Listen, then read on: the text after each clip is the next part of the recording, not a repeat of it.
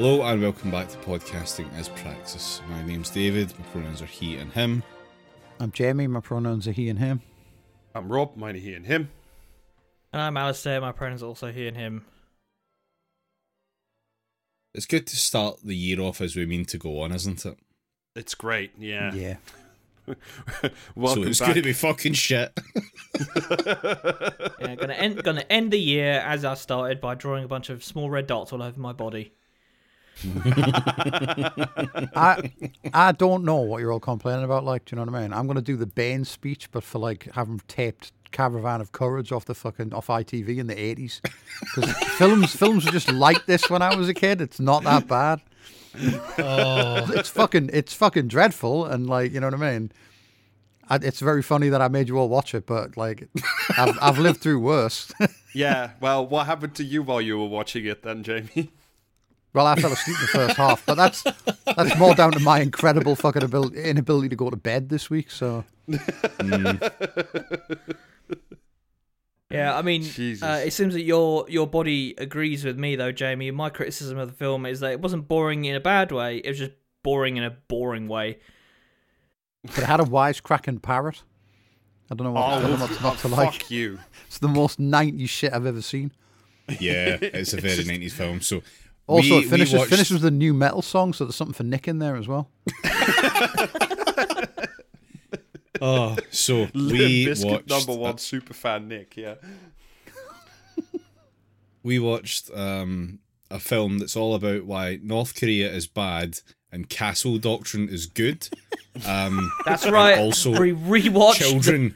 We rewatched. Uh, fucking Yeah, what's it called? The Jerry White House Race has Wars, fallen, uh, whatever the fuck. Yeah. Oh, we watched Home Alone three. Yeah. Jamie made us do it. Yeah, yeah. Starring Gerard Which Butler. is ba- like like bafflingly it's directed by Ger- by what did I- what did I say Gerard Butler? Uh, no, it's directed by John Hughes. You know, the, the, no, it's not. Produced by John Hughes. It's not. It's written. by- It's written by John Hughes. oh, that makes Who it is and worse. produced by John Hughes as well. Yeah, it's it's written by John Hughes, the director of like National Lampoon's Christmas, uh, the, the writer and possibly director. I can't remember which ones he directed, but he wrote National Lampoon's Christmas Vacation, Weird Science, Ferris Bueller's Day Off, Planes, Trains, and Automobiles. Sixteen Uncle Candles, Bob. like a lot of a one lot and of two. genuinely like good Yeah. shit. Breakfast Club. Yeah, but it Um, was. d- he, he starts it- to fall off sharply in the nineties with like Dennis the Menace, Beethoven's Second, Oh fuck! Baby's Day Out, Baby's Day Out. Flubber, Fuck me. Look, Robin Williams Beethoven, is just having Beethoven's a nice time. third, fourth, and fifth. Yeah, so he decided to hand off the But the, ha- um, the, the- Home the Alone director- direct- directing to fucking The director, this is the director's debut, and then he went on to such greats as Big Momma's House, Scooby Doo and Scooby Doo 2, Monsters Unleashed, The Smurfs and Smurf 2s, and Beverly Hills Chihuahua. Yeah, but we have to Oh, look forward to Santa colon the adventure begins. So you know, it's not all bad news. Yeah, looking forward to that one. Oh. Not in this podcast, you're not. I, and you know, for, for, for you know for, for the geriatrics on this podcast among us, when I was a child, I really enjoyed like Home Alone one and two. They were among my favorite of the like sort of They're great. youth movies. They're great, you know. Yeah. Macaulay Culkin, Culkin fucking belts it out of the park, and then like the two villains have like the the wet bandits have like a lot of cha- charisma. There's a there's like a weird Donald Trump cameo in the second one, but we won't hold that against it. Yeah, uh, the first two ones are good. Like, the, the, there's not they're, they're not bad films at all. They are good, and then this is like What if we know, what if we like- basically it's had the the paint by same numbers version of it. It's just yeah shit. the first the first film, but somehow with all of the stuff that made it vaguely interesting taken out. Well, and then the first like, yeah, the first film was like made they- interesting. They made the second film like let's just do the first film, but we'll make it different by making it extremely more violent. Yes, That that tracks. That's good. And then this one, they just kind of like rolled with that, but they put cartoon sound effects to try and recapture the magic of the first. Oh, the fucking sound effects not throughout, good. man. Jesus Yeah. fucking wept. Just And, some uh, of the let's- worst shit. Let's also make a note of some of the incredible CGI. I didn't even I don't notice the to. CGI. I'll be honest with you. I just The- I got it like So there's there's a there's a bit towards the end of the film where all the all the slapstick, you know, do doodads. it where they jump off the house? Uh, no, not when they jump off the house. When that guy does like a flip down the fucking stairs into the Oh basement. yeah, yeah, yeah. You're right. Yeah. I thought that was just like some of the worst like wire acting I've seen in my like in my entire life. Uh, Well, it looked like CGI to me. See, that, well, that's the trick to CGI. If you use it sparingly, people can't quite tell. Well, it looked awful either way. So well done. although bafflingly, I, I had a quick look at this. Like it, a, a this film cost 32 million US dollar to make, and I don't understand where that money went because it looks cheap as shit. Uh, Like- buying buying hair for this child. yeah, the hair Child is all this- hair, like 90 percent hair by weight. Very top heavy. Yeah, he's a spaniel of a child. It's like a lesser son of cousin It from the Addams family. Yeah, let's Uh, let's try yeah- not to name better movies. but I mean, like we can we can name almost any movie that's. When did this come in? it. Exactly. But yeah, for some reason, on a budget of 32 million, it still made almost 80 million US dollars, like in the theaters, which must have been like people just like kind of surfing on the, you know, oh, it's Home Alone. I really like the first two, kind of like how we felt about It about was it. 1998. There was there wasn't much going on. Ninety-seven. 97. Oh, yeah. there, This was, is a- there was even this less is going another. on. Yeah, this is another crime of 1997. A year that knows no fucking bounds but evil. Yeah. Uh, anyway, because because I'm stupid I've, and I forgot to say Bagsies, um, it's my turn to narrate the plot to you. Um, for failing to for failing to touch his nose quickly enough, Rob now has to run us through this movie. We should have just fallen asleep the first half, like I did.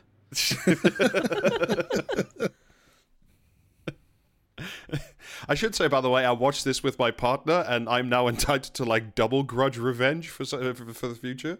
Um, uh, so yeah. Anyway, uh, the oh fuck me running. Uh, it's one of the, the thing. The movie opens with like the entirely wrong tone, which is they up the stakes, whereas the first two were No, just no, like no, no, no, no, no. I'm going to go back even further than that already, Rob. The movie opens with entirely the wrong tone because it opens with the theme song from the first Home Alone.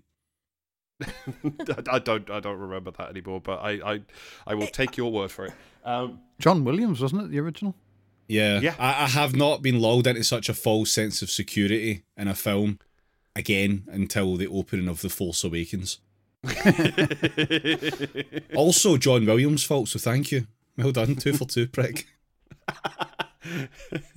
Uh, but yeah, it very unwisely raises the stakes from basically like you know, child is Why left home alone and this- burglars.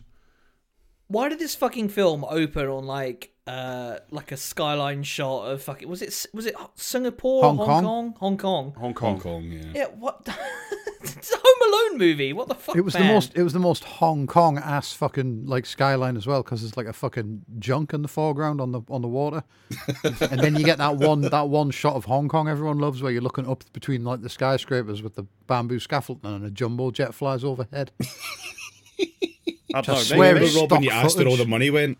It went on a fucking holiday to Hong Kong. Yeah, Maybe John Hughes was just like really mad that that was the year we handed Hong Kong back to uh, its legitimate owners, the Chinese.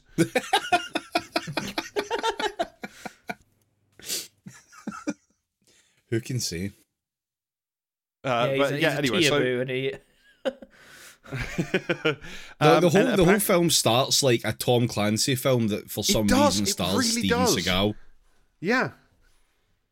Incidentally, recently I rewatched uh, Under Siege, which fucking goes like hell, and I wish I'd watched Under Siege, Under Siege instead of this shit. And well you technically know, you did know- watch it as well as not instead of yeah.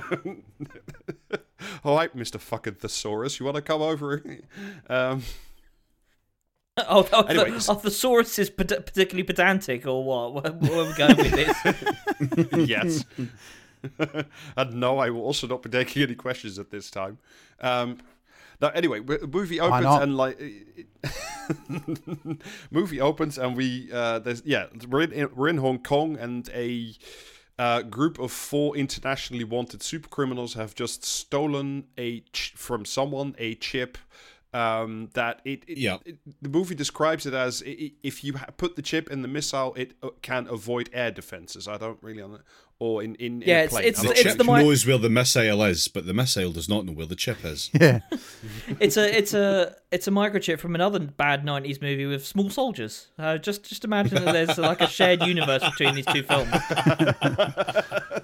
The uh, the microchip contains a copy of like fucking the uh, missile command, like fucking arcade game, and when you fire your missile with that in, it just breaks into loads of little ones as it comes down. If you fire your missile in your sleep, you also fire it in real life. Yeah, yeah so they, air they defense air defense can't shoot it down because they're using a trackball. Yeah, David's ahead of the game. Yep. Uh, anyway, the, the, the chip is stolen by somebody is, is stolen by these four master criminals. Although the scene just makes it appear as if they've just bought it from some guy who works for the Air Force or something, who just takes a bag, Um, bag yeah. of money and then runs off. You should have Um, just bribed the kid. Yeah, among among the many flaws of uh, of their plan, indeed. Um, and they have to get it into the U.S. in order to get it back out of the U.S. or to get it to their buyer. I don't, I'm not really sure.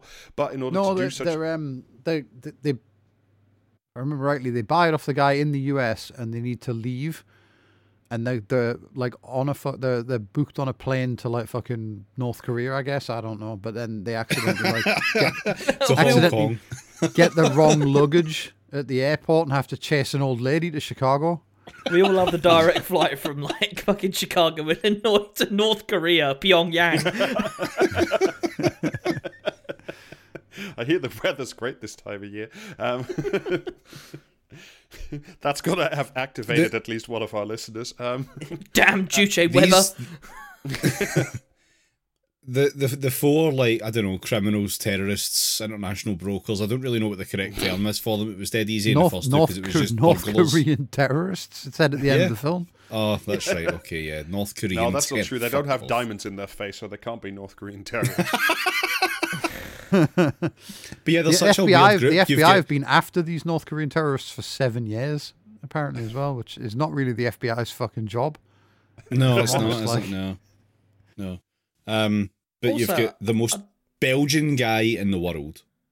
You've got Milla Jovovich mum. Um, you've got Adrien Brody and not Travolta. Yeah. yeah. That that first guy though is absolutely Belgian as fuck. Like I'm Yeah, I'm pretty sure he's played a Russian in Poirot has national shame when he sees that guy. I'm pretty sure he's played a Russian in every film that's had a Russian between like the nineties and now. Mm. He's just that. It's like how the, the kid's dad has played like all American dad in every single fucking like Yeah. TV Oh, show and uh, film ever produced. Fucking, the fucking dad looks like the guy from the GDI mission full motion videos in uh, Command and Conquer. He looks a bit, a little bit like, uh, um, what's his name again? The fucking the, the wrestler we have compromised um, Osama bin Laden to a, a permanent end. John Cena. He looks a bit like John Cena, but like if he never lifted any weights in his life. I, l- I love He does. I He does have the squarest head imaginable. names. Yeah. It's John Cena. I was just gonna say, have you never heard that? And his name is John Cena. Yeah. Jesus Christ. The guy Anyway, that yeah, wrestles Formula One cars, isn't he? I don't know, Rob's only Rob's Senna. only seen that name written down. Call yourself a Fast and Furious fan. For shame. Anyway, in order to get the chip in or out of the country, I'm still not really sure. They put it um, in the In, underside of out. a. I- it's it all yeah. about. Exactly. Uh, they put the chip at the bottom of a uh, remote control toy car because this is still the 90s and that's you know the, the, Yeah, the hotness that every child wanted. Fucking, it's the most Chekhov's toy car that, that there's ever been as well. Because it's like the I don't know why they you know what I mean? bothered.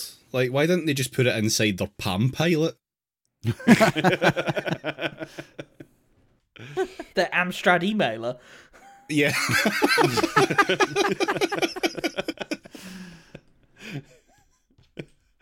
Finally, Alan Sugar has broken the North Korean market.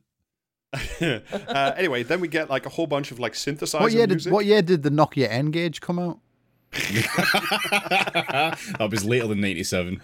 Yeah, I think that 2002 at the very early. Oh, it was announced in 2002. 2004 or something.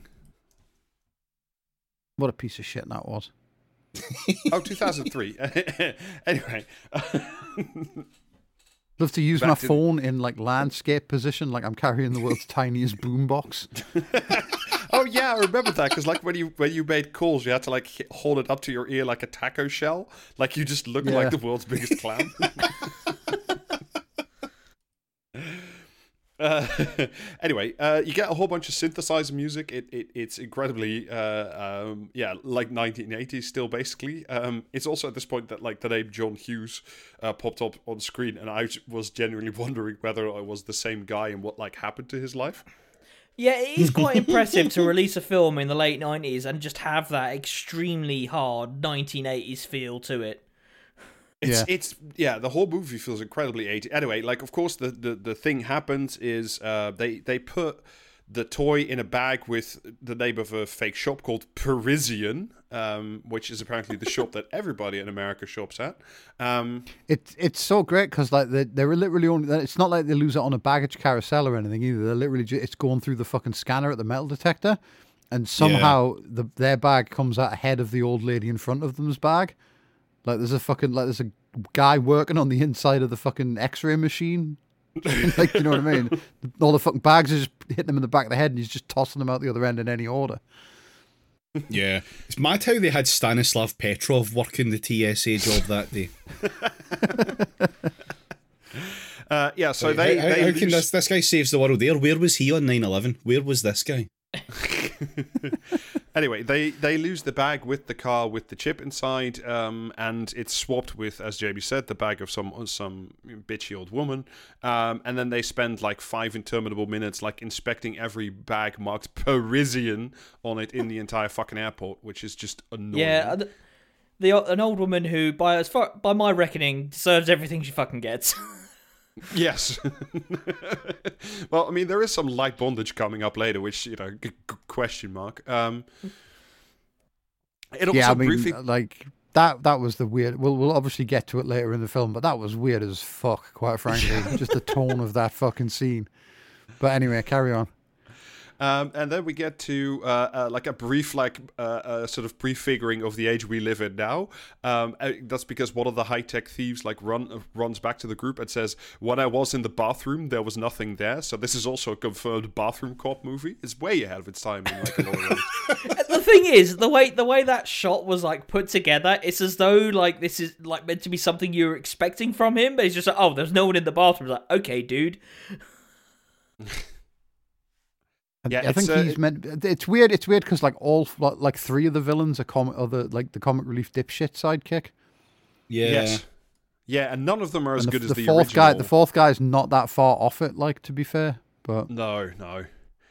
Um, and then I don't know. They But yeah, it's a it's an incredible clunker of a joke that where they all go like they all do some Tom Clancy shit where it's like yes I, I swept sector 16B no confirmed targets and then that one guy's like I was taking a shit and I didn't see anything.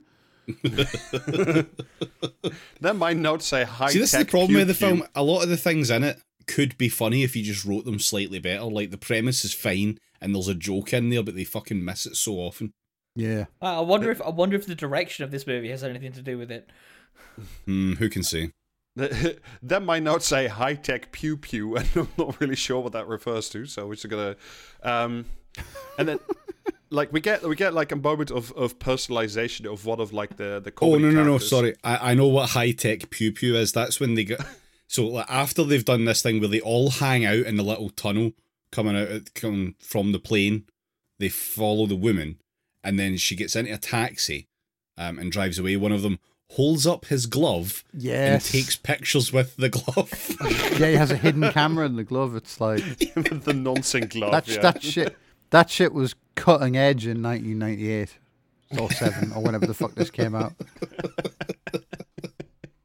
Later in that trial, like if the if the nonce glove doesn't fit, you must acquit. Yeah, it's. Uh, oh god. Yeah. And then we get like a moment of characterization for for one of the like the three uh, comedy relief characters basically, and he just talks like a human computer and just stares weird at people. Like it's just mm-hmm. it's just it I must Um, be and that- drifting out of consciousness at this point. That doesn't ring any bells. um, and then of course we we this is where we now meet um, the hero for the movie um, called Alex, and as previously noted, Alex is like ninety percent hair, and and the ten percent that's left is like. You know how a lot of movies still have, or at least used to have, like the world's most annoying American child. I think this is like the Earth form of that. Like this is like the, the sort of prototype of which all later ones were based. Because like Macaulay Culkin had kind of had like a fun vibe and sort of made that work, and this child is just every scene. I'm hoping that like the bad guys win, and he just gets like murdered, basically. The reason it works when it's Macaulay Culkin is because Macaulay Culkin gets bullied relentlessly through that film, and you kind of feel sorry for him. But anyone that's bullying this kid doesn't feel believable as a bully. But not because one of them was played by fucking um, Scarlett, Scarlett Johansson. Johansson. Yeah. Yeah. I know That was weird. Christ, that was that was really fucking weird. They are they, they Uh, behave extremely fucked up towards their their like eight year old brother. Like Jesus Christ. Oh yeah, they do. Like the, the proper little fucking psyop machines. They're they're horrible. Yeah, little but on the other hand, if my But- little brother was Alex from this movie, I too would psychologically torment him. Yeah, I mean there is that. Yeah, but they're not remotely believable either, like as as normal actual people. So you don't get that sort of like, well, I feel slightly sorry for Alex, but that you did with I feel slightly sorry for Macaulay Culkin. Yeah. Uh, anyway, so Alex has just sort of finished um, um, scraping the driveway clear of snow of, and it's hey, who guess who it is? It's the old woman from the airport. Um, Yeah, 'cause the- Mrs. the- Hess. The A villain's very like fucking- worrying name for someone of that age to have in America Mrs. in that yeah. year. Mrs. The, Operation um, Paperclip. the villains, Yeah, the villains rough up a fucking taxi driver, don't they? Who sounds incredibly like Stan Lee. He Oh, looks yeah, incredibly right. like Yes! Stan Lee as well. He is I just fucking said- Stan I literally said out loud to to my partner, like, is that Stan Lee? And then you like get a straight on look. It's like, oh, it's not, but Jesus. Yeah. World's foremost Stan Lee impersonator. It's, it's not really a roughing up. They just Yeah. kind of like stand Yeah, and he around tells- and he ask tells them them questions. Yeah, but he gives them he gives them like the most vague fucking directions you've ever heard. But the Aye, main- aye, you're looking for a thing- house. It's got a door. There's walls. There's some Christmas lights, which is normal at this time of year. And the on a only thing they've got to go on is that there's um that it's the only one in the the only house in the street that hadn't been uh, snow shoveled, Yeah, which Alex has just finished doing as we enter this scene. Yeah. So he's thwarted the fucking the grand plan. Yeah. Anyway, so he's just finished, and like he's he's because it's it's Chicago in winter, and I've been told frequently that it's cold there, or every movie that's ever been set in, in Chicago tells me that it's cold there in winter. Um, so he has like on five zillion layers of clothes. So like it, it's like a face reveal because he takes all the clo- like all his several hats off, um, Face reveal. And then Mrs. yeah, imagine, um, imagine His one million subs special. Yeah, imagine imagine being the person who got faked out thinking this is going to be Macaulay Culkin though. yeah. yeah, And it turns out to be your boy Tarantula Snow Shovel. Fucking Alex Fruit, or whatever his name is. Uh, yeah, it's a, a, a Pruitt, I think. Is is- Pruitt, I think, Yeah, Alex yeah, Fruit yeah. is, is will will do. Um, yeah, and then she is a she's a bitch to him, but then like he he hasn't done you know a good job snow shoveling, so you know fuck his little. Uh, She she just acts like a complete asshole because she's a complete asshole archetype character, and we need Yes. that so that she can be redeemed at the end of the film. It's like how the old guy in the first one was like, you know what I mean? Like the yeah, the kid spent the whole Yeah. film being scared of him. Yeah, and then It's- they it's- did the same thing in the second film with the pigeon lady. yeah, I don't think I've seen the second one. Oh, the second one's great. It's got a pigeon lady. She's, Oh, you- she's you're gonna miss, She's uh, supposed to be scary, but she's actually really cool from the very get go. yeah, the pigeon Yeah, lady. you're going to miss a lot of references in this film then, Jamie. Yeah, No, pigeon right. lady is basically like a life goal for us and most of our listeners, I imagine. Um, anyway, so at, at some point during this conversation, she says, "I left my bag in San Francisco. You know, I left my heart in San Francisco." And it's at this point that I wrote down, "I beg you, please kill me." Um, you know, that's the level of comedy these. Uh, this, But yeah, I love, I love the like. the most American approach to that ever. It's like I've got someone else's luggage at the airport. Do you want it? None of this shit fits me. It's yours if if it's yours if you take it away. That's that's the just the kind of efficiency that was lost at the end of the Third Reich. That's all that is. yeah. it's really a shame that like post 9/11 you can't play airport bagsies anymore like you used to. Um, anyway, it is at this point that like the, the movie sort of zo- zooms out to to the street where all the hijinks will take place, and it's in Chicago Mansion Land. All these people live in gigantic American suburb houses, and I'm just I I already feel no more sympathy for any of these fucking people. Because they all Well, live in but that again, that's the funny thing though, because like they lived in an even bigger house in the first Home Alone. This one's tiny compared to that. Yeah, then again, true. in the first house, like that was the most Catholic ass house ever because there I was going to say the first household was like fucking quiverful because they had like 12 zillion children. Yeah, there, there were a lot of kids. It was a very big family. This one's like three kids. Yeah. Mm. and it's still a David, huge David's house. chief David's chief problem with this film is it's too Protestant.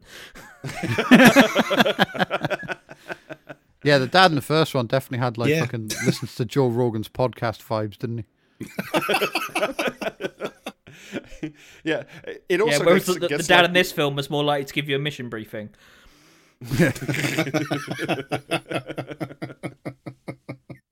It also gets uh, like the, the the sort of perennial core throughout this movie is like the uh, in comparison to the first two. One of the main problems is that like in the first two, like in the first one, if you haven't seen it, spoilers for for that movie, and I really don't fucking care.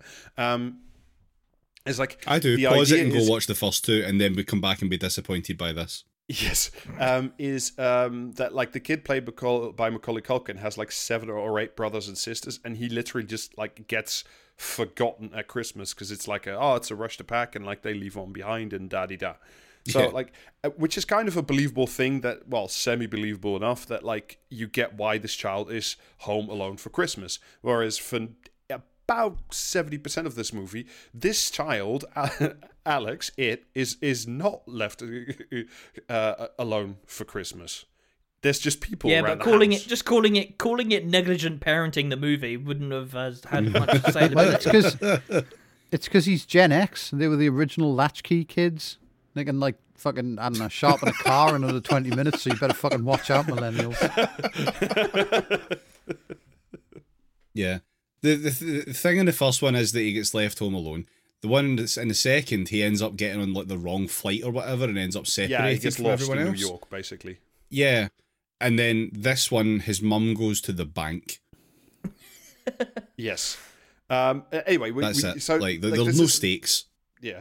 So anyway, she, a lot of people, the, the the theme of this movie being Home Alone is basically like not true for most of it. So I'm very angry at the false advertising.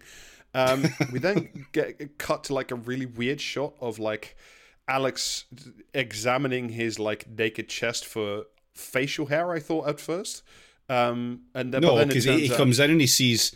he- Yeah, as he comes in and he takes like his first nine layers off, he notices that he's got a couple of red spots on his face in the middle, and then he notices that he's got some on his belly, and then he goes and inspects himself further in the bathroom, and then they do the bit where the kid in the Home Alone movie screams, but it's because he's seen his own ass. Yeah. Ah, okay. No, I, I, I completely blanked. Uh, blanked Yeah, on that who one. drew who drew these red dots on me? What the fuck? He, Snipers, scree- he the screamed at North own ass. Koreans. they scream at own ass. a shame for Alex.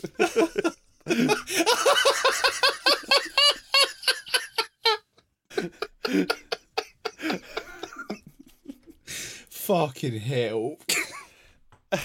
oh. Anyway, But then yeah, then get you like, get a- like this incredible fucking bit where everyone in like the town goes like, "Holy shit! Did you hear that? That kid's jammed his dick in the toilet seat." no, no, no, no. We get we get some we get some uh, uh, sort of I don't know, not even class politics, but like you know, if you're very much like Starmer's you know working families bit. Um, like the mum's like bitching on the phone to her, her her boss that she has to come in for like basically Christmas or the days because it's not set at Christmas, it's set in January anyway. That she has to like come in to go to work, and she Oh, yeah, says, it "Well, what what about my colleague Linda? Like she doesn't have a family. Why doesn't she live in the fucking office?" And I'm like, "Well, at this point, I hope the mom dies as well." Oh yeah, yeah. She doesn't have a life because she hasn't formed in a, a fucking nuclear family. Like, go away. Yeah, but yeah, it, indeed. Then we get the scene that with like the screaming, and then like uh, everybody, it, like the mum, the dad, most of the children, the children, the comedy parrot, uh, you know, some some of the police officers will be later, all make the exact same comment, and they just say like, "Oh, he's screaming because he's um he's slammed the toilet lid on his thing." I think is the line again. Yeah. Yes. Yeah. So like, uh, anyway, Makes so it like, sound like it's something he just does. You know what I mean? It's just one of his hobbies. One day he'll graduate to the car door. Imagining they shoot that scene like Vinnie Jones in Lock Stock.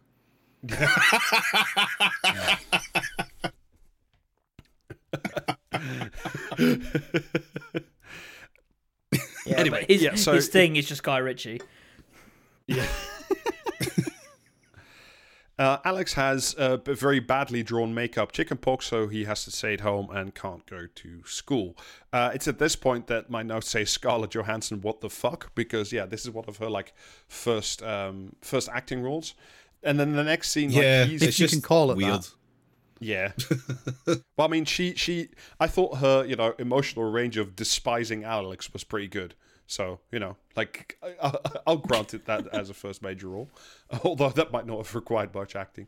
Um, yeah. So the the, The, the brother's thing that really happened- weird. I just want to point out that the brother is like every archetype of an American bully child that they could possibly throw together and it didn't work somehow. Yeah. Yeah. Like I can't Just- explain it, but he just looks like a little cunt. It's the Yeah, fucking was hair, just- man. Yeah, I was just Yeah. going to say, You. casting, casting directors used to just get, like, find me the kid with the most Street Fighter hair you, you've got. Yeah. Home Alone 3, colon, the physiognomy of hair. But yeah, the older brother definitely has like th- at least mild case of like school shooter syndrome. Like you, you know, you could you could definitely believe that uh, coming down the pipe. Um, anyway, at this point, he's like he's confined to bed because he's sick. But of I course, think this he's guy, probably like, sick, I think that team, so he's not really sick. I think sick. the older so- brother is too, too, too dumb coded to be a school shooter. Mm. I mean, he's he's in definitely twenty like years a- though, he'll respond to one as a cop. Uh, so yeah, Alex is more like installed code, in bed because he's doing that, you know, uh, movie kid sick where he's absolutely fine. He's just sitting straight up in bed, and then he rings like a literal servant bell to like get his mom to bring him snacks or some shit. So like, you know, it, again, I he just deserves to die throughout this movie. And then we Oh see that yeah, like th- this this made me write down. This is why Keir Starmer wanted the schools opened again. and then basically there's like a sort of tracking shot where like we see that cousin it is like a um like a masterful inventor you know there's like little robots watching around he's really accurate with like a what are those plastic dart guns that with the with the darts that like stick to the wall or never did stick to the wall when i had one as a kid No. Oh yeah, yeah, Um, yeah. The, from the pistol that looks exactly like a fucking pistol. yes but then that was He's an just actual really into thing. his like, Glocks, was David. bef- yeah yeah. You, before 9 11, you could get toys that looked like real guns. yeah It's just so weird. I don't Like in the remember 80s, my dad, we went to Spain on a holiday. My dad bought, like, me and my brother, like, fucking Beretta cap guns. And actually just brought them on the plane in the hand luggage. That. For fuck's sake. And then when we got when we got home, my mum wouldn't let us have them because like it was fucking insane to give like a like a fucking. Do you know what I mean? To give you a, an arm, A like five and an eight, you, yeah. five and an eight year old like realistic guns, so they could run around the neighborhood like fucking putting the shits up people. Yeah. yeah, I definitely, I, I definitely uh, uh, remember that as well. And Um, then 9-11 happened, and you weren't you weren't even allowed to take Megatron on a plane.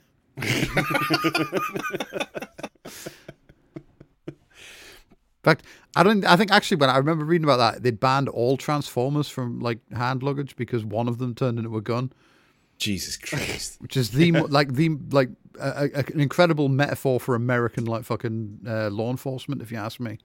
Yeah. Yeah. it is at this point that like it's not the first time, but it's the first time sort of I became consciously irritated by it. Is like the musical cues in this movie are some of the worst fucking things I've ever seen in my life. It's like, are you supposed to feel good about this scene? Well, the music will tell you because it go do do do do. Are you supposed to feel tense? The music will tell you. It's just, you know, are you supposed to laugh? The, you know, there's a musical cue for it. It's just one after another, and it's, It's one of incredibly those- distracting. It's one of those films where the director just didn't give a shit. You know what I mean? Like they got they got a fucking like guy and do the soundtrack, and he was like, "Well, here's the fuck, here's the film. Just fucking do what you want." So now, like, so hmm. it's every every fucking second of it has music. Yeah. It- It's also considered gauche to put a laugh track on your theatre release, so Yeah, I mean, this is also that, and then there's a brief a brief shot of Alex wearing uh, a big Darth Vader helmet, and then I thought that was about David's childhood for a moment. Um, No, this No. is this is this is a film about undiagnosed childhood autism. That's that's what this film is. About. yes. and then uh, you know, apart from like it, then Alex not only has like a, a, a very real looking gun, he has like a, a rifle too, which is you know really not worrying at all. Um, Oh, he he doesn't have the rifle. His big brother has the rifle. He has to sneak into his room at night and steal it from under his bed. oh, okay. Um, and then The there's a shell dog. creeps around the house at night a lot. It's, it's, that's worrying in itself. Yeah. Uh, he's also I don't know. He's like it, he has like a big telescope that he mainly seems to use to like spy on the neighbors, basically. So you know, maybe maybe He's the he's just trying extremely to ca- annoying neighborhood kid.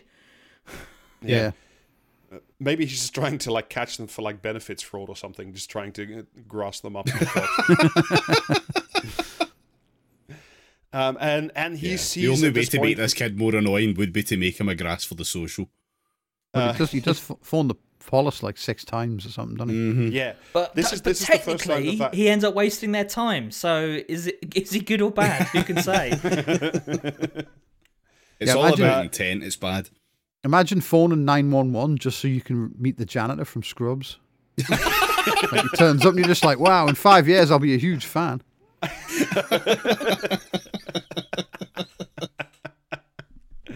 Yeah, so Alex sees the you know the the four uh, thieves slash comedy relief characters um, you know be suspicious in the neighborhood and immediately uh, calls the cops on them. I can't remember if they're doing burglaries already sees- at this point.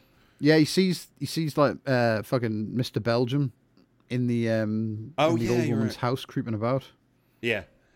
Um, the cops show up, uh, you know, literally kick down the doors of, uh, of yeah, the old woman. absolutely just fucking like drive a fucking like APC through a front garden and just smash the door off its hinges like they're in Dragnet. I kept waiting for like Steven Seagal to show up and like run over the the dog Yeah. that's in the movie just to make it a bit more accurate.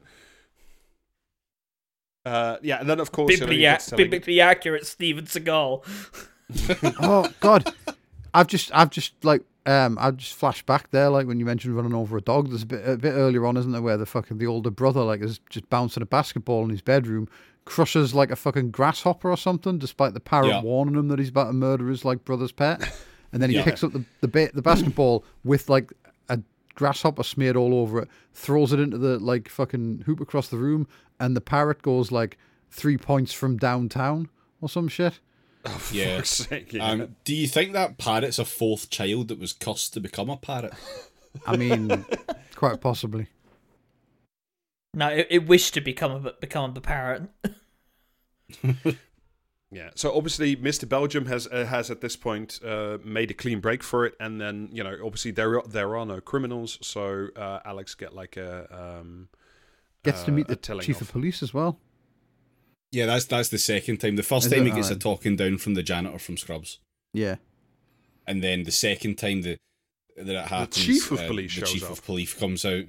Yeah, Also, like I, lo- I love like in this pre 9/11 world where the cops are like have nothing to do, so they just turn up. All of them turn Yeah. up. Every fucking cop in Yeah. in Chicago turns up You can, tell simultaneously. you can tell it's an expensive neighborhood. Yeah. Yeah. Uh, and they like to to boot the fucking door in, rifle through the house, and go, "Oh, they didn't take anything. I guess no crimes have been committed," and then leave. Which, like, to be fair, yeah, accurate. Yeah. They, make, they, make, they, they make the kids' parents pay for the door as well. Yeah. and then at And some it's point we get like- like a Fuck you. No one, no one asked you to do the full fucking like Rainbow Six Siege to gain entry to the building. Like you could have tried the handle. And it is at this point that we, we cut to like San Francisco, where like the FBI is on the case of the the, the, the, the four master criminals and this this thing. And I can't, Oh, yeah. Name alert. Peter Beaupre, Errol Unger, Alice Ribbons, and Burton Jernigan. Tag is also yourself. named Burton Jernigan. Yeah, honestly, the four of them is like someone wrote Die Hard like in the circus. You know what I mean? It's just- Yeah. It's just it is just missing Sleve McDichael. someone even someone even like falls down a fucking elevator shaft as well. Actually, this is this is really mm-hmm. is like fucking the, the true Die Hard four. Um, yeah, so he calls the cops at least twice. Nothing happens. He gets a bunch of shit for it, um, except for that, like his brother and sister just like keep making fun of him, which is cool and good. And I Uh, encourage we them to also we further. also learn we also learn cops can't look up, and Yes. these guys apparently have like gymnastics training. I guess. yeah. Mhm. Yeah, because one of them like hides, does that Like does that super like criminals, shit yeah. movie thing where like they hide. Does in, the like, Matil- does the bit from Matilda where where yeah Yes. um, and then I don't know. At some point, I think Alex is like in shot, and he's saying something like, "Oh, the thieves they ransacked the house, but they're back, so they must be looking for something special." And in the background, like you see the red car with the fancy chip in it, and it's like. If you were too stupid to get it, this is like your cue to make sure that you understand that there's a chip in the car, and that's the plot of the movie. Because otherwise, you know, I should note at this point we're Oh, like forty is- minutes in. We're, we're forty minutes into the movie, and we are still not home alone. The house No. still filled with people. No. Um uh, well he was alone both times that he phoned the cops, but only very briefly. Um but this is also the scene where we establish that his pet rat talks to him and he listens to it. So again, Yeah. establishing a, a well-rounded individual with no possible future did the firearms rat- offences in his life.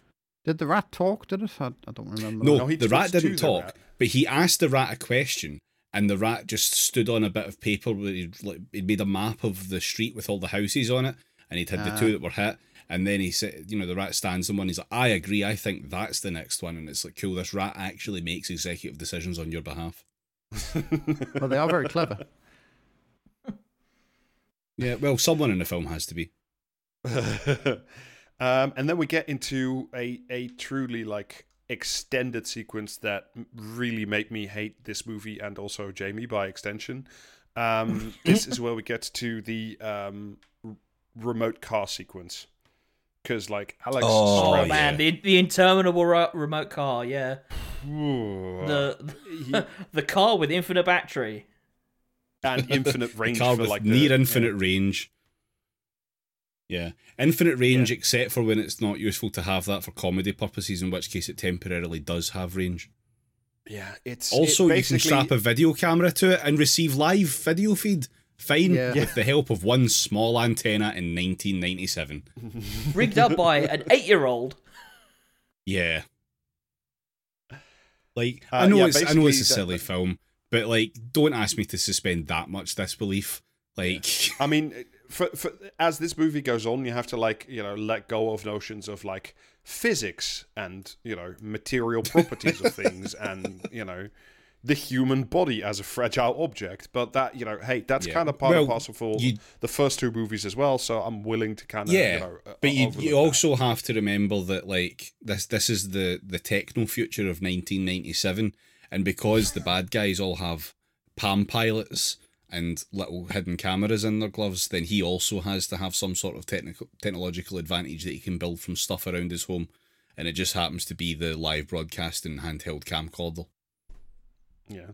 Anyway, so the thing that happens is Alex thinks he sees like one of the burglars creep around one and another one of the neighbors' properties because he can't leave the, the his own house. Like he straps a camera to the car and like takes it for a drive and then catches uh, Mr. Belgium uh, on camera and uh, hijinks ensue. They're terrible. It's just absolutely fucking terrible. At some point, um, like there's a hedge in the middle, and two of the the criminals sort of jump over it at the same time and then hit each other in the head, and they make like a literal like boink sound effect happen when that Yeah. happens, and it's But fucking every- yeah, the every full bounce- Nickelodeon sound library is in play in this film. It's great. Yeah, it's like that bit in The Simpsons with like with fucking uh, Rod and Todd with it on the trampoline. Like every bounce brings us closer to God. Um, also, at, at some point, and I, I think I, I might have like sort of lost the will to live for a little while. Apparently, they took the video cassette out of the video recorder, so all Alex's recordings and like his spottings don't actually uh, don't matter. Which is which is Yeah. fine because you know otherwise the plot would end then and there. I don't. I don't think Um, we're doing this part justice because, like, in in the chase sequence of this, when they clock that the, the car is in the house, they have. Oh, actually, before that, um, he harasses a cat with the car, so this kid can fuck off, and he absolutely will have that cat fucking strangled at some point later in life. Um, Oh yeah, he has all the hallmarks of like a of like a psychopath in the creation. You know, like tormenting small animals. You know, probably still wets the bed. You know. Uh, he um also like at one point they he drives the car through a fence and it does like big action jump through the fence with the wood bursting everywhere which was actually quite good and funny i liked that it was dumb um what else is there what else is there in this um he makes one guy hit another with a car Yeah. Always a good it's- bit. yeah Yeah. um he leaves a Mm. tire mark on not Milla Jovovich's face Yeah. It's So, yeah. I don't know. th- th- th- There's a long list of little like dumb things in this, but like I don't know. It's just it, it's just kind of weird, and it plays on too long. Is the problem with it? Yeah, It it, is- does. it The, right. se- the sequence goes on for about fucking ten minutes. Oh, 10, 15, like way, way, way too long. It is at Possibly this point that Alex works yeah. out that like um the the thing the thieves are looking for is the chip in the car. He takes it out, he examines it, he sees you know, it has like US Army property stamped on it somewhere. So he Mhm. rings like the local army recruitment office and says, Hey, I have this thing. Uh, can you can you come pick it up please? Um which is interesting because at this point I did sort of start to suspect that you know the army would turn up as well and just like shell the house into oblivion. Um, and there's at this point after this, like we we cut back to like the I don't know the criminals are, are making a plan, and there's at this point the one of them that with like the really long hair, um, just says, well, why don't we just murder all the children in the neighborhood, and then you know we, we can just we know we've got our our, our job Yeah, done. let, I'm like, hey, let God that- sort that- them out. yeah, exactly. Uh, and then we get like a really weird, like the, uh, uh, we get a castle doctrine speech by Alex.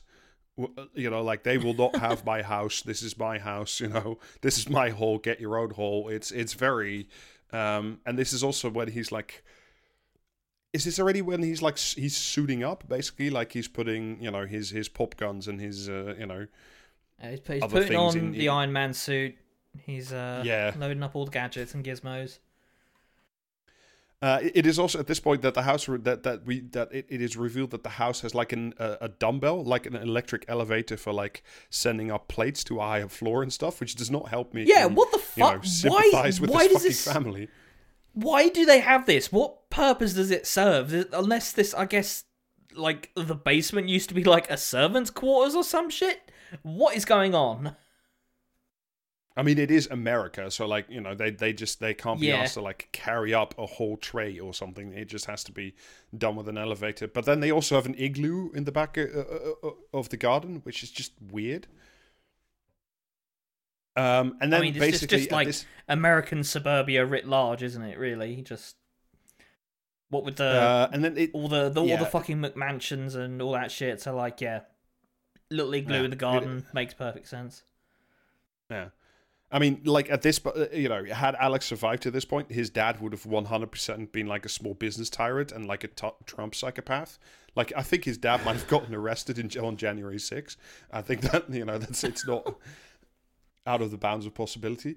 Um, and at this, I think at this point, uh, like we finally get to the Home Alone portion of the movie where like he starts setting up a whole bunch of traps because he knows that the, the burglars are coming for him. There's four of them instead of two this time. Um, but then, like halfway through, or like three quarters through him setting up all these traps, you realize that like at least his mum is still at home. because he's like, Yeah. "Oh, I'll I will get your jacket," because otherwise, had she opened the door, she would have died. You know, like it it, it it's really weird. The burglars go towards the house. Various tra- traps are set off. You know, they get uh, some of them get electrified. Some of them do a thing. Uh, one of them has a dog that's not well under control. So there's a literal dog whistle in this movie, which is weird, but you know. also, Um, this dog is the most fucking confusing dog I've ever seen because it's got the ass of a golden retriever but the face of a mastiff. I don't. I don't remember a dog. There was a uh, dog. and then I guarantee you there was yeah. a dog. There was one of the disguises that um the the, the female North Korean terrorist was using was oh yeah, yeah. um dog walker, but Yeah, also Yeah. also women with pram. So like, I don't know, a master of disguise. Uh, yeah, so I don't know, uh, various hijinks happen. Like for, one of the things which is that's when you know you're watching like a genuine like quality comedy movie is a movie is like the, the the woman at some point rips her pants and like you see like Christmas patterns. Yeah, that so many fucking people rip their pants. Yeah, it's like once is you know not really funny, but then after that it's uh it's even worse.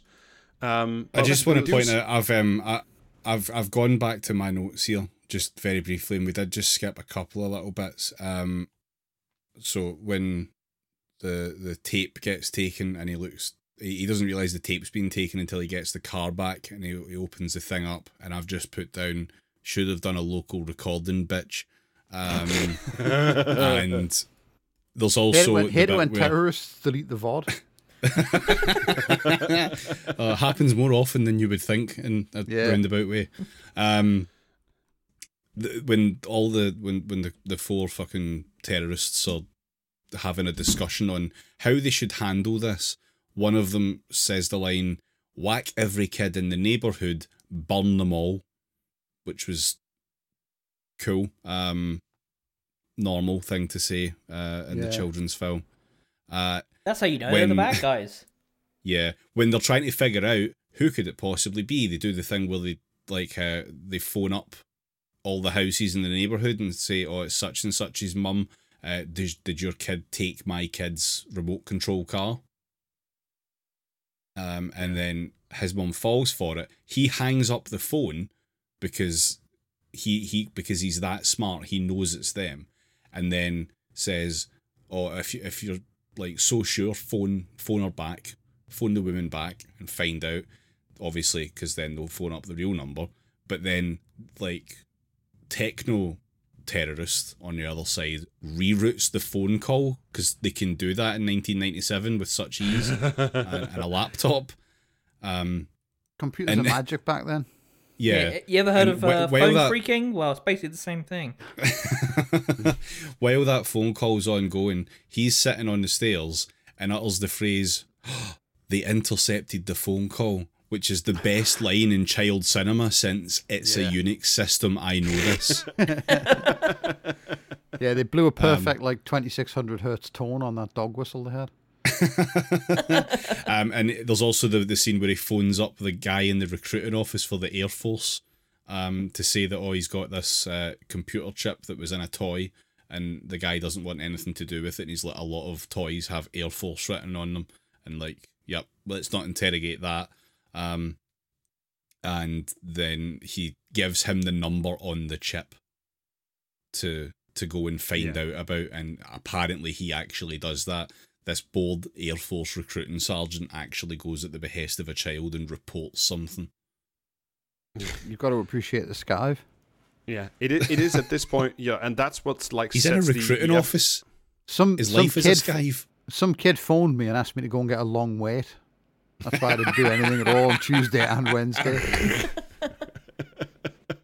Uh, yeah, it is also at this point like, and that's what the thing that sets like the FBI in motion, who like rush over to Chicago because they they know now that you know the special magic chip is there. But the notion that bother, someone like- might be getting free long distance phone calls. Yeah.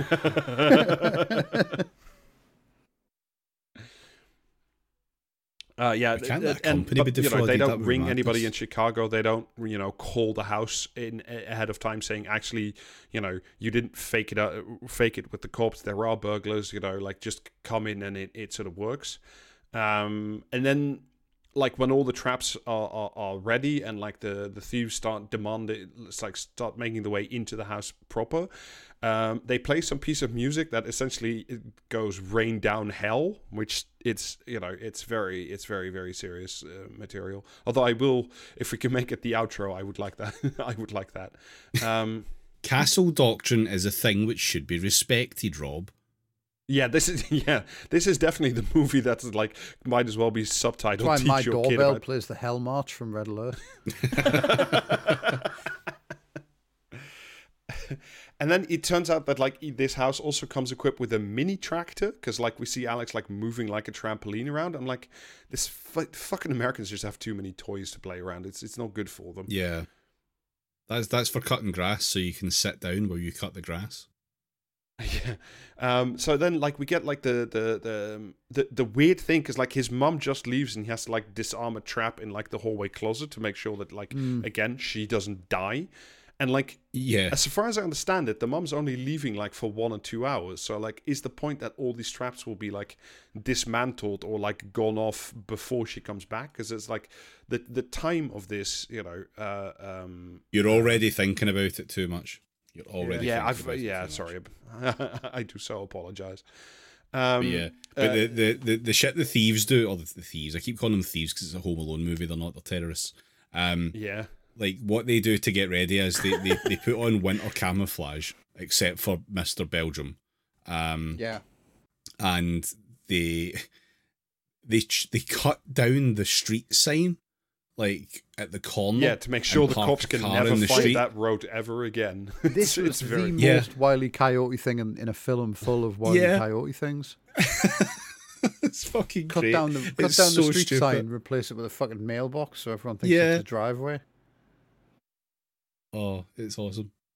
I Yeah. really like that. Um, it is at this point that like the um, uh, the bad guys, the, te- the terrorists, also like first meet the old woman, um, and sort of try to interrogate her about what's happening. But she says, "Do you want Yeah. a Willkie button?"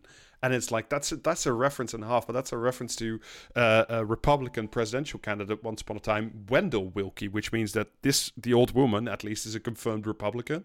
So you know, well, things the film had already told us, but yeah. But yeah, the only reason that she she comes out to go across the road to to Alex's house because his mum phoned up to be like, "Oh, I'm I'm going to be stuck in the snow because this storm's really bad." It's not really that bad at all. Actually, it's just a bit snowy.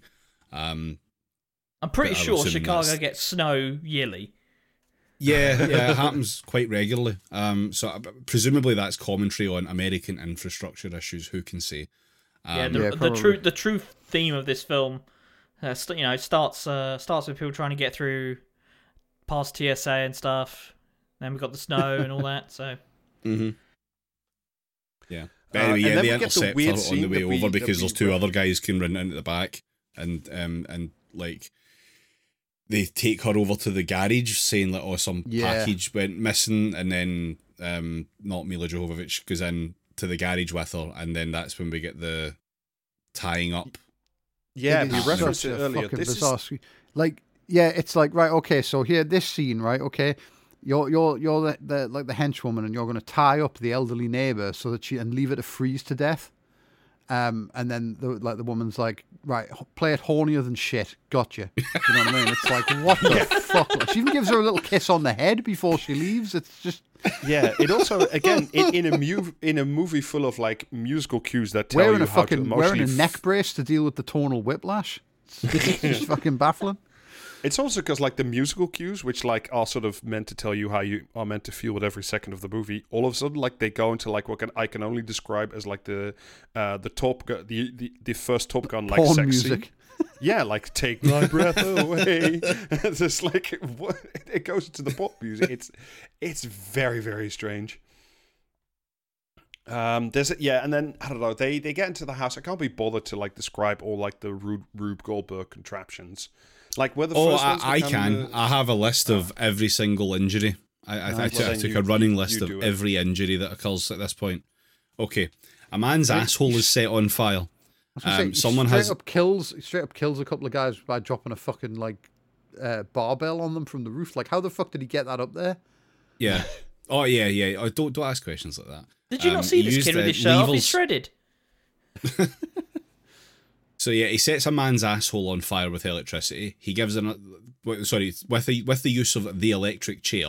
Um, another one gets electrocuted by a wire. His legs are then torn to shreds by twenty shotgun blasts from all the shells that he's got strapped to his belt. Um, yeah.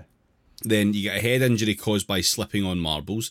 Then head injuries from a book chest falling on two people. Then followed by a barbell.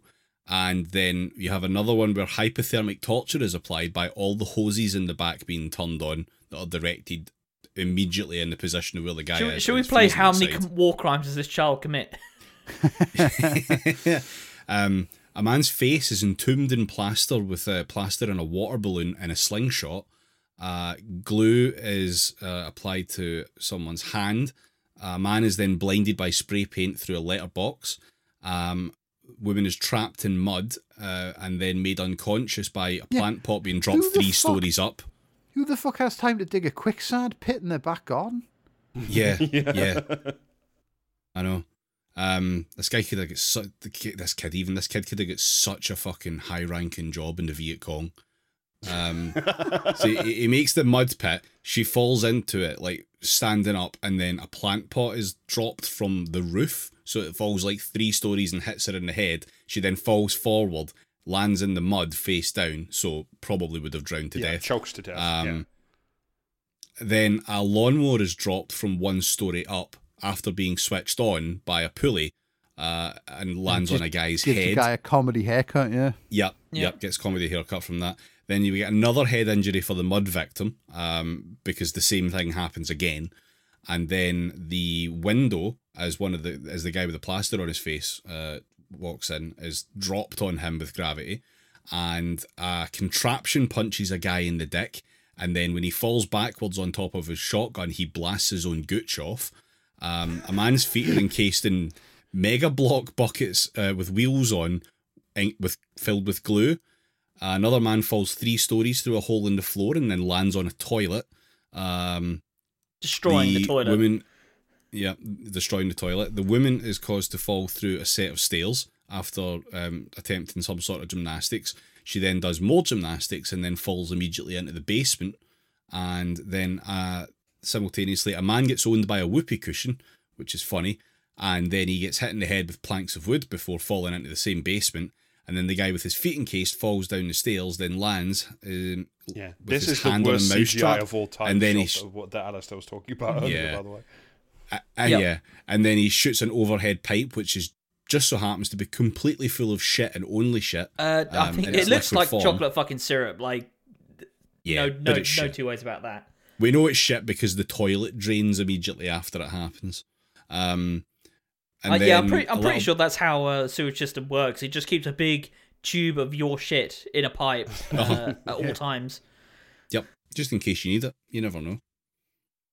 Um, at that point, we then get like a small break in all of the hijinks for them to regroup and and go after him again. And then a rat causes the woman to take a hockey stick to a man's nuts.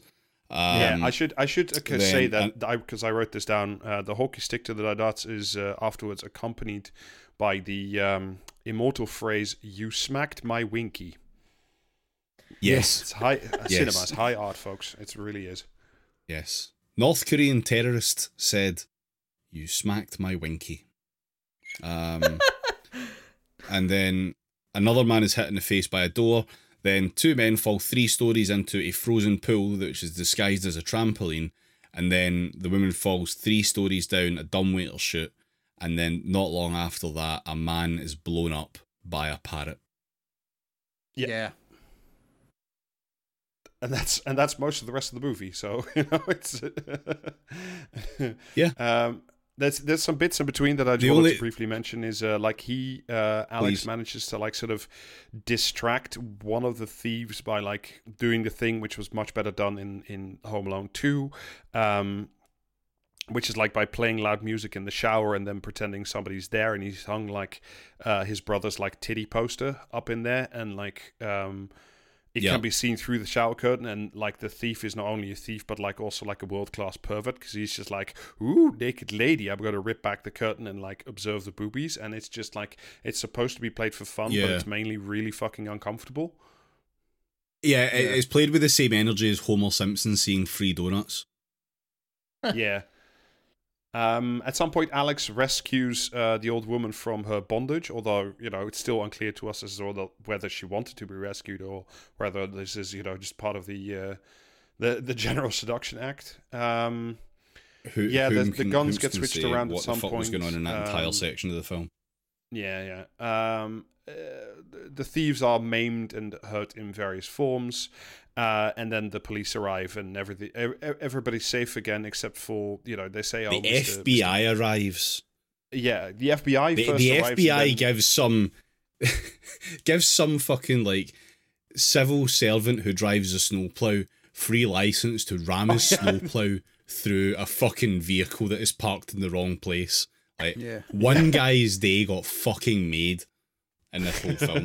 That's the only benefit to it. Yeah, uh, the first the FBI like assembles at the school and then like gives everybody shit for like not believing the small child that's like called the cops five times, um, and then but then they Did they, they? I in thought turn, they just turned up and assumed fucking like uh, Guile from Street Fighter was the small child. They did, Oh, yeah. uh, yeah, but that happens after. Like they were like, "Oh, why didn't you believe the child?" And you know, clearly he has the air, you know, the Air Force chip, etc., etc. Um, and then you know he calls Alex it, and then it turns out that his brother and sister do love him because the Scarlett Johansson goes, "That thing you're talking about is my brother, and I love my brother," and the it's it's all incredibly anticlimactic. Uh, Don't you love? like- yeah, don't don't you love when the redemption arc features um some guy for the FBI paid respect to me? you know, the cavalry arrives just in time. Uh, at, at this point, two of the uh, terrorists are stuck in the in the frozen swimming pond. So when the cops come in, you know, they're sitting there, and then the cops, of course, say freeze because that's a funny thing to say. Uh, A much better one of the executed guys- joke one of the guys, the mask one of the guys to replies, yeah, one of the guys In the replies, mask, yeah. "Are you kidding?"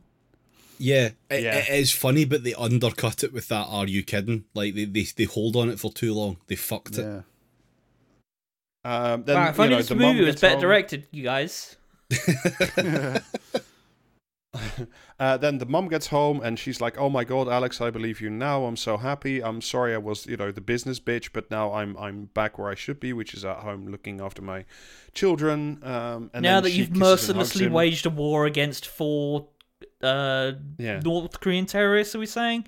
Uh, yeah, now now you are worthy of my uh, my parenting skills. Not not before now. This is your your Yeah, sister and your older brother went through the same thing.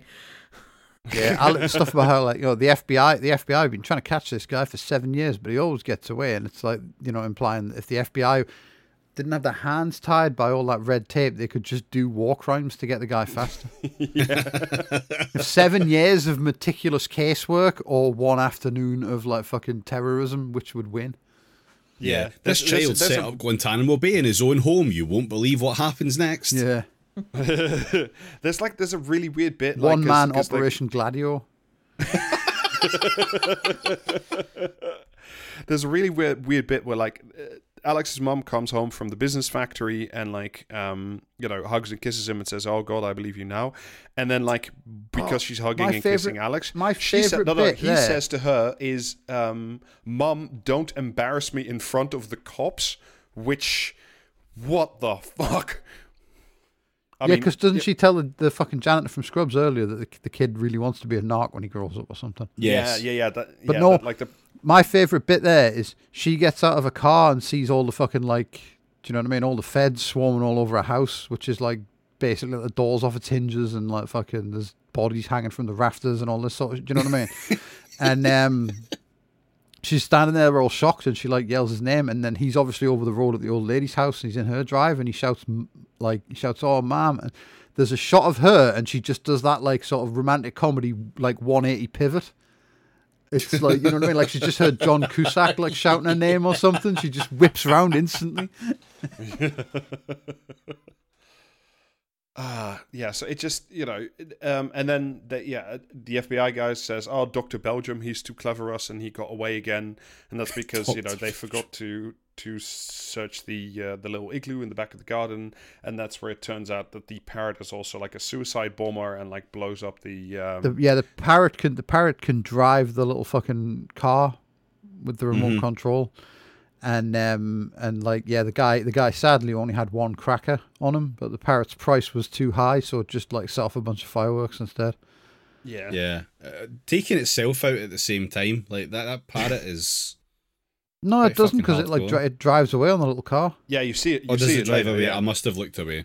Ah, yeah, okay. it like Yeah. it it lights the, it lights the match. It does a countdown while the guy is there, like notably not throttling the fucking parrot. And then like you see after it's lit the fuse, you see the little car like come zooming out of the igloo again just before it fucking Oh, explodes. okay. Well, I've lost some respect for the parrot now, so thanks. yeah. Yeah. I mean, the, the parrot. How not, did the you know- parrot acquire all of those fireworks? Did what? What did we see? What happened to Mister Belgium after that? Well, he was just he arrested or in the hut or, or is arrested after. Oh, He right, turns up. He turns up in the he's- mugshots at the end, doesn't he? Oh, Oh, there does he? does, Right. yeah, okay. right. Okay. Yeah. Okay. Um, Yeah. Wasn't sure the, if you they know, actually it's- fucking just straight out killed him. After, uh, we we we did we glossed over the bit when you were doing your big list of fucking war crimes. We glossed over the bit where you know you mentioned he gets sprayed gets spray painted through the letterbox, but then from that point on, he looks like he's going to die historic on the Fury Road. to which I that must have been the why at this point in the film I just thought mediocre and decided to stop watching it quite as intently. Yeah, so we get like the happy resolution scene. So the the villains have been arrested. Uh, Mom, dad, the children, um, the old woman from across the road. It, also, the FBI agent and the chief of police and some other people are there for reasons passing human understanding.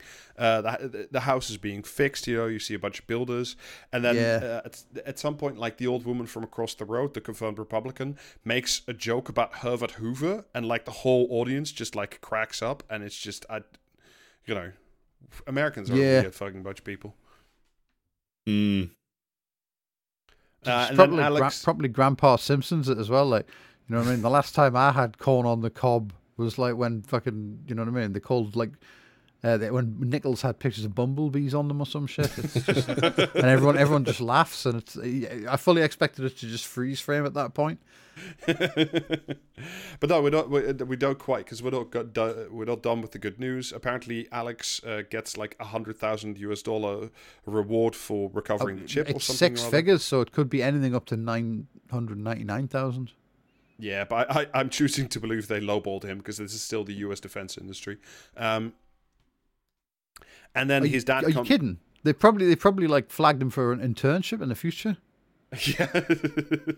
um, and then the, you know uh, the dad comes home, which by the way, side note, um, you know it's the mum's job to uh, it's the mum's task to have like a full time job and work at the business factory and take care of the children, and the dad just fucks off off screen for conference or something. So you know the gender politics of the 1990s are, are, he are also he very much with us. probably he Hmm. looking at his IMDb page, he probably had three other films to star in that day. Yeah. Three other families. Yeah,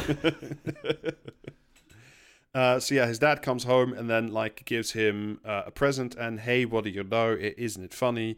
It's the same toy car as the original, but in like blue instead of red. So you know, yeah. and I think it is at this point we see the the parrot like skip But this by this 'cause it one controls doesn't the have original like the fucking. This one doesn't have the fucking like secret laser control chip from the man with the golden gun in it. No.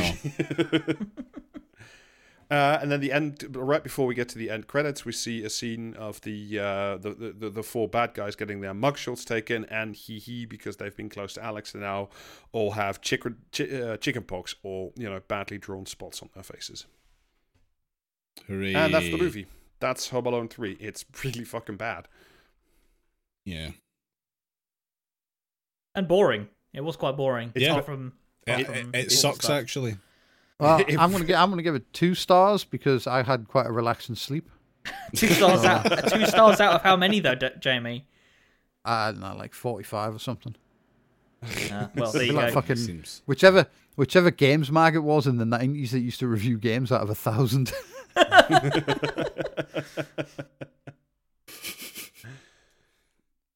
Oh dear. Well, Did you know? Did you know there was a um, novelization of the screenplay. Fuck off. Rob, you read books. You can read that. Yeah. Fuck you. Tell us if it's any better. Oh yeah, it- is I'll it- read is Wes it- Streeton's book, but I won't read that shit. Is it? I s- it an Alan Dean, Dean Foster joint?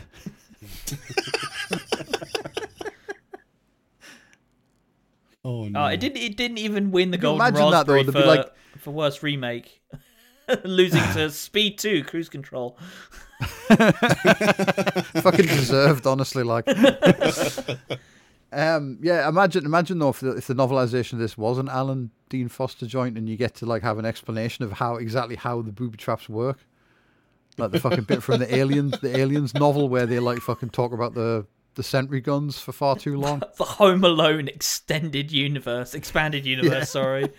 Oh no! Right, Director's well, cut where the burglars just come out of the ceiling, kill Bill Right. Paxton. Fi- I'm firing up alonipedia.com. No, that's exactly what I'm trying to fucking avoid. Okay, thank you very much for listening. We didn't have fun making this. We hope you had fun listening to it. Um, Patreon.com forward slash praxiscast. Start your year off with some bonus content if you haven't already. Um, and if you have, then get on the Discord. Um, you get access to the Discord with your Patreon subscription. Merch is still available, praxiscast.tmail.com. I say still, it's always available because we, we just we, we just love having merch. It's great fun. Um, you should get some. There's mugs now. Yeah, there's mugs. Um, Yeah, also, there's mugs uh, now. streams twitch.tv forward slash praxiscast. At some points in time, we stream. Um, that's as much information as I'm allowed to give you. Yeah. Yeah, that's also Okay, all the information you need. So you know, bye. Yeah. Yeah. Bye. Happy See ya. 2024. Bye. I guess. Whatever. Optimistic of you.